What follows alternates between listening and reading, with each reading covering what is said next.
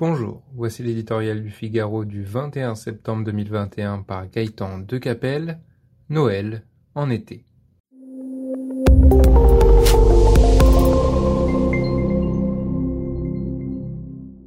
Que ceux qui n'ont pas reçu leur chèque lèvent le doigt. Santé, police, justice, Marseille, agriculteurs jeunes, en cette dernière rentrée du quinquennat, le moment est propice pour faire valoir ses doléances. Emmanuel Macron et le gouvernement ont la main leste avec les deniers de l'État. C'est un peu Noël en été, et chaque corporation, chaque lobby, chaque communauté s'engouffre dans la brèche. Ils auraient tort de s'en priver.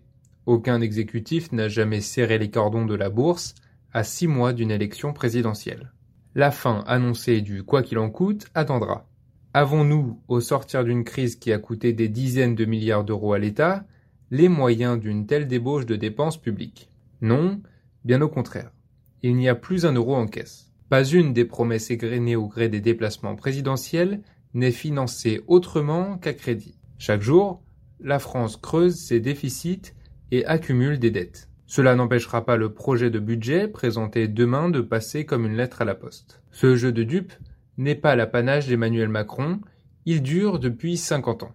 Jusqu'à présent, la France est toujours parvenue à défier les lois de la gravité économique en dépensant l'argent qu'elle n'a pas. Les choses se corseront lorsque ceux qui nous prêtent s'inquiéteront de notre incorrigible laxisme. Ce moment-là, imprévisible, finit toujours par arriver. Outre l'aliénation de notre souveraineté, le danger de se laisser aller est aussi intérieur. Il finit par convaincre l'opinion qu'il existe une cagnotte sans fond, dans laquelle il suffirait de puiser pour régler tous les problèmes. Pourquoi consentir des efforts? Pourquoi s'organiser différemment? Pourquoi chercher davantage d'efficacité si l'argent public coule à flot? On a mesuré après coup combien la loi sur les 35 heures avait, entre autres vicissitudes, détruit la valeur du travail. On découvre que le quoi qu'il en coûte permanent distille le poison de la gabégie et de l'assistanat.